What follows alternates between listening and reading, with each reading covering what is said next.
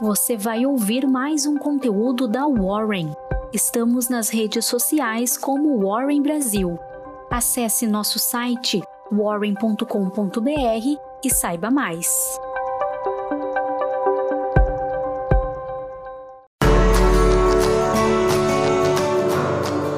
Olá, eu recebi uma carinhosa mensagem de um casal de ouvintes que me contou que aos sábados escutam o podcast enquanto tomam seu chimarrão.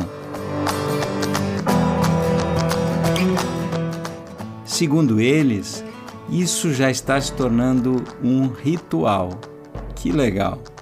O podcast do dia 12 de novembro, O Supérfluo e Desperdício, gerou muitas dúvidas e discussões entre eles. Eles discordam do que é supérfluo e desperdício. O que para um é supérfluo, para o outro é desperdício. Como eles têm conta conjunta, não sabem como resolver a situação. Eles perguntam se a melhor forma de resolver o problema é cada um passar a ter a sua própria conta bancária e pagar as suas próprias contas. Eu gostaria de agradecer a mensagem do casal de ouvintes e, assim, convidar todos aqueles que tiverem dúvidas para me escreverem através do meu perfil no Instagram, jurandircel, ou nas redes sociais da Warren. Eu defendo que os casais se casem com separação de bens. Eu expliquei os motivos para essa posição no episódio 11, Regimes de Casamento, deste podcast publicado em 8 de janeiro de 2021. Porém, eu acho muito difícil um casal viver com separação de renda. Eu costumo brincar que o casamento é o único lugar que o comunismo dá certo. A cada um conforme suas necessidades, de cada um conforme suas possibilidades. É normal que ao longo da vida dos casais a renda sofra variações. Em um determinado momento, um pode resolver reduzir o ritmo de trabalho para se dedicar a um curso, ou para se dedicar à família, ou até trocar de emprego. Ou pior, eventualmente pode até passar por um período de desemprego. Não faz sentido para um casal que se ama não compartilhar esses momentos. Não dá para ir em um restaurante bacana e o outro ficar comendo cachorro quente na esquina porque está num período financeiro difícil, não é mesmo? Isso não seria casamento. Casamento é compartilhar, é apoiar e ser apoiado. Uma solução simples que abordei no episódio Mesada do Casal, publicado em 6 de novembro de 2020, pode ajudar imensamente o casal. O que eu chamo de a mesadinha do casal se assemelha à mesada que os pais dão aos filhos. O casal define um percentual da renda total que será destinada a cada um dos cônjuges para os supérfluos. Supérfluos são aquelas despesas que não são fundamentais, mas que dão muito prazer a cada um.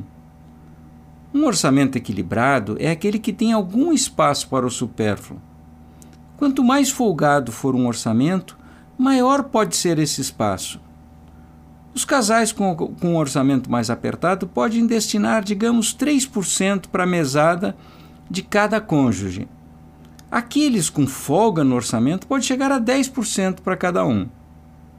Definido esse percentual, cada membro do casal fica liberado para gastar a mesadinha sem prestar conta ao outro. Também é proibido julgar ou criticar os gastos feitos usando a mesada. Assim, cada um terá total autonomia para gastar naquilo que julgar ser supérfluo mesmo que o outro considere desperdício. Importante notar que a mesadinha de cada um dos cônjuges deve ser igual, mesmo que um ganhe mais do que o outro. A mesadinha serve até para um comprar um presente para o outro e não precisar ficar explicando onde gastou, ou até para um convite para um jantar especial para os dois. Eu julgo que os pequenos prazeres do dia a dia os chamados supérfluos são fundamentais para uma vida feliz. Porém, eu acho um grande desperdício aqueles gastos que são feitos apenas para impressionar as outras pessoas, para sermos vistos de forma diferente daquilo que realmente nós somos. Tem um conto do escritor e poeta francês Guy de Maupassant que foi publicado lá em 1884 e traz uma história muito interessante que nos faz refletir sobre a busca por status, a busca por tentarmos ser diferentes daquilo que realmente somos. Esse tipo de gasto me parece um grande desperdício. Vamos à história. A senhora Mathilde Loisel era uma bela mulher, nascida na pequena burguesia francesa. Mathilde sonhava em ser rica, viver em palácios. Mas o destino reservara-lhe um casamento com um funcionário público e uma vida de conforto, no entanto, sem grandes ostentações. Senhora Matilde passava os dias imaginando joias, belas roupas, festas em castelos. Sonhava em ter a vida de sua amiga de colégio, a rica senhora Jeanne Forestier. Mesmo sendo muito abastada, Jeanne sempre tratou Matilde com muito carinho e respeito. Mesmo assim, Matilde raramente visitava a amiga, pois sofria enormemente ao retornar à sua casa para a vida medíocre que ela acreditava levar em casa. Certa vez, o marido de Matilde chegou em casa radiante, com um convite para uma importante festa de um ministro de Estado. Quando Matilde começou a chorar por não ter uma roupa adequada para a ocasião, o amoroso marido lhe ofereceu as parcas economias que ele vinha guardando há muitos anos para realizar o sonho de comprar uma espingarda de caça. Com o dinheiro, ela encomendou um belo vestido. O vestido ficou pronto, mas isso não pôs fim ao sofrimento da senhora Matilde. Ela considerava que não teria como ir à festa sem uma bela joia. O marido então sugeriu que ela procurasse a amiga senhora Forestier para pedir uma joia emprestada. Matilde visitou a amiga e saiu de lá com um encantador colar de diamantes. Na festa, a jovem viveu uma noite dos sonhos. Pousou deslumbrante, com um lindo vestido e a joia como adorno dançou, se divertiu e foi o centro das atenções. Só que Matilde acabou perdendo o colar que a amiga lhe confiara.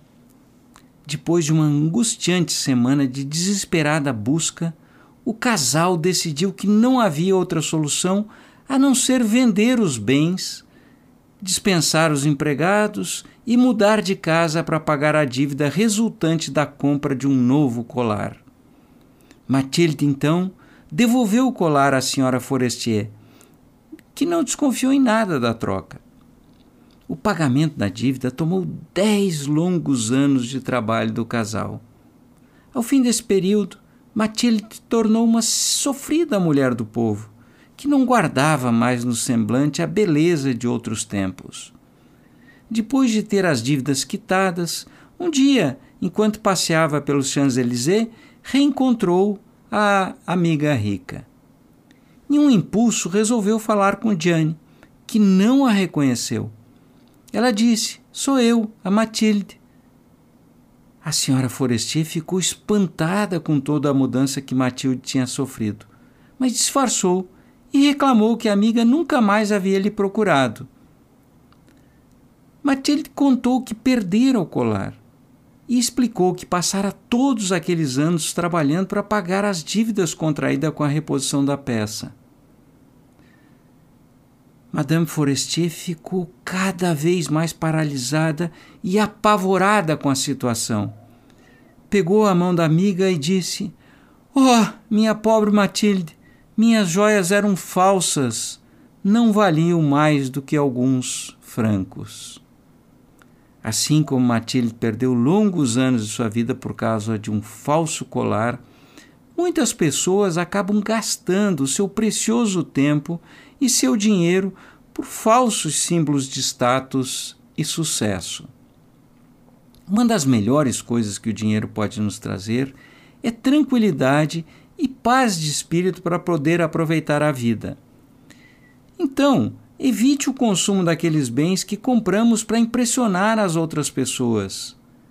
Assim, será mais fácil poupar para sua reserva de imprevistos, para cuidar do seu eu futuro, investindo todos os meses em uma boa reserva de aposentadoria.